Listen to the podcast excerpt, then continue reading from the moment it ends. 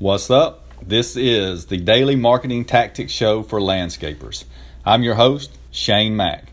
For the next 365 days, you will get solid, actionable tips and tactics to get you more lawn care customers or landscaping customers. Some tactics will involve digital marketing, but also utilize real world options like actually talking to people. That's really scary here in 2018, apparently. Um, these episodes will be short and sweet. They're designed to help you grow your landscaping business by adding more clients or better paying clients, maybe both. Today's tactic is simple. You can use this right away.